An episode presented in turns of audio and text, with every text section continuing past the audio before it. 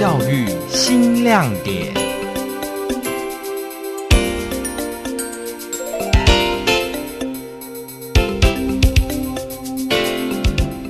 要雕刻什么的都跟艺术有关，就是那个和室桌啊的那个，就是那时候我做那个抽屉，它是它是一个按压的那种，就很特别，我觉得蛮特别的。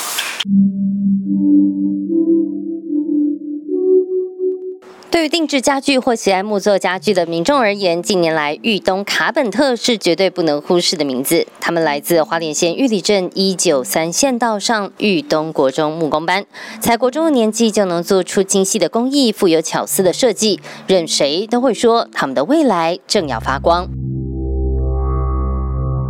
家里就是不希望往外面跑，希望就是离家近这样，所以就就近选择。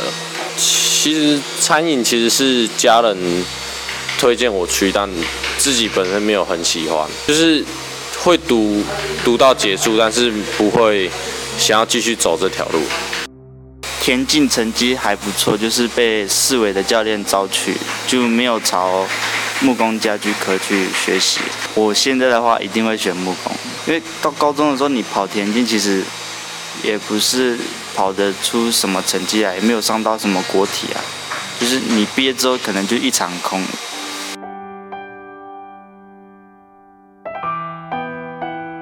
一手催生木工班的花莲玉东国中教师王佳娜，在玉东国中服务二十多年。当初她发现许多孩子在学习上得不到成就感，才创办了玉东卡本特，用木工技艺对孩子们因材施教，希望让偏乡的孩子有一技之长。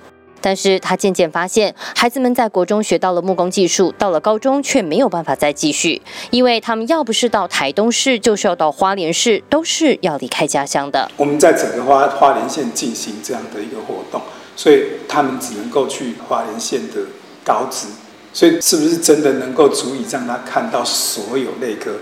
这个这是打一个问号。我们家其实就讲比较务实，就是说，重谷的孩子哦。难道真的没有孩子对航海有兴趣吗？可是没有这样的机会让他接触。高中的时候，为了追求梦想，到台东工东高工就读的嘉谦，在木工技术上相当成熟，成绩也不错。但是他因为求学与阿公阿妈分别了三年，实在不愿意再远离家乡，毅然决定放弃到外地读大学，回家陪伴年迈的阿公阿妈。因为从小就是我爸爸妈妈都在外地工作。对，所以都是阿公阿妈带大。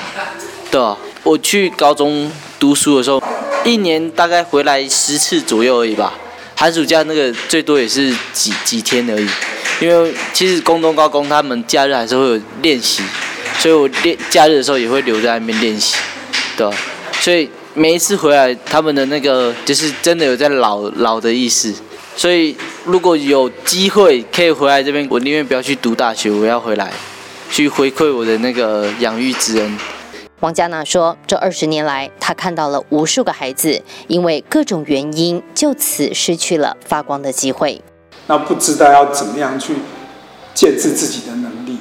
我们常常看到他们好危险，他们放弃了学习，直到他们离开学校之后，才才发现，他们永远只能够去做最危险的工作，报酬最低的。”工作场域最最糟的工作，然后他们知道教育可以反转自己孩子的命运，他们就在外外面赚钱，可能把微薄的收入寄回乡下，然后依托他的父母照顾他的孩子，希望用教育来反转。其实我们知道这是不可能的事情。我在这边二十五年，其实我每年都看到一样的电影在拍拍摄。只是这二十五年来，在电影里面演演出的主角只是换人演而已，我们都在演同一个故事。我们我们非常的清楚，以现现在这种方式要翻转这些孩子的命运，几乎是不太可能。为此，王佳娜重新回头检视这整个教育过程，从学校教育到玉东卡本特的记忆培训，她发现根源在家庭。回回归到。他的上一层不就是家庭出了问题吗？所以我们一直在处理他们家庭或是他们家庭衍生的问题。可是这不是一个学校一个老师能能够处理得来的。家庭问题的根源在经济，而偏乡经济最大的问题是没有产业。王嘉娜决定，她要离开学校，提前退休，为这些孩子们创造一个产业。我去年就比较明朗的时候就知道我未来应该要怎么做，因为我在这边二十五年，连一个孩子都没办法帮他回来。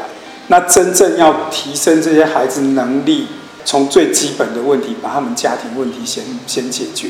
那家庭问题九成以上就是经济问题。我也不认为偏乡地区没有偏乡地区的产业，所以我我去年就决定要离开这个学校，趁我自己还能动的时候，把这个产业建立起来，然后能够多留几个孩子，是几个孩子。务实的他特别趁着他在学校服务的最后一年，向林务局申请专案，聘请四名豫东卡本特毕业的孩子回来担任专案助理试水温。我去找林务局的一个专案合作，把他们找回来。那他们在这边回来的时候，他们整这整个这几个孩子的家庭就马上就变变稳定，家人啊也有也有照顾，你就可以看得出一个成效。那我们弄的我们弄的产业生产的东西也。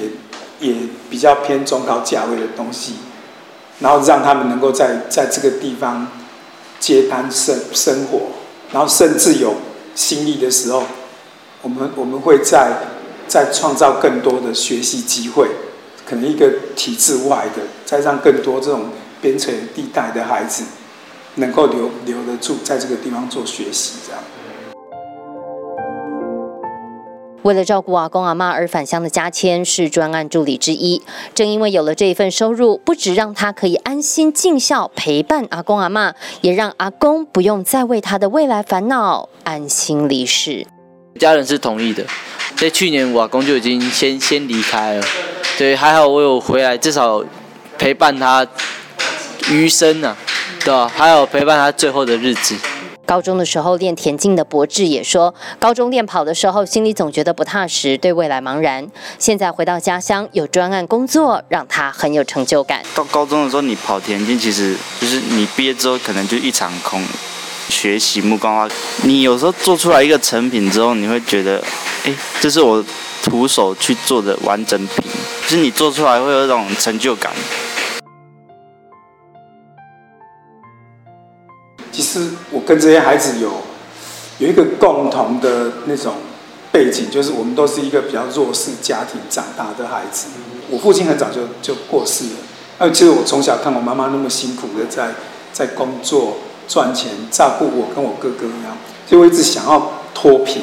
从小在狱里长大，父亲早逝的王佳娜说：“从这些孩子的身上，让他看见了自己。”而离开学校建制希望工厂，就是他想要为这些孩子做的事情。希望能够盖一个希望工厂，然后我我我想要去募集三三千万的资金，我要拿一千万可能要买买地，然后一千万要来盖工厂，然后一千万要来买设备跟让这个这个这个厂可以运作。因为是提前退休，王佳娜没有月退。该工厂买器具的资金也还不知道在哪里。王佳娜说，她是故意不给自己退路，因为她要跟孩子们同进退。那我觉得，我我我愿意用我的下半生去建制这样的一个产业，然后把他们留留住。我也跟跟这些孩子讲，我们将来大家就是同船一一命。如果我们自己懈怠，我们不努力，我们终将在这个市场消失。我会跟你一样，在在这里消失。王佳娜说：“她有一个梦，她希望借由木工产业，孩子毕业后可以在地就业，不必在离乡背井工作，让小孙子因为牵挂祖父母而返乡。她想要透过木工产业，让偏乡的家庭完整，让孩子因为有父母的陪伴，不再学习中断。她期待每一个偏乡弱势的孩子都能够在家乡有一个完整的家，对未来不再茫然。然后孩子可能对，嗯，对未来。”不再感到恐惧，甚至茫茫然。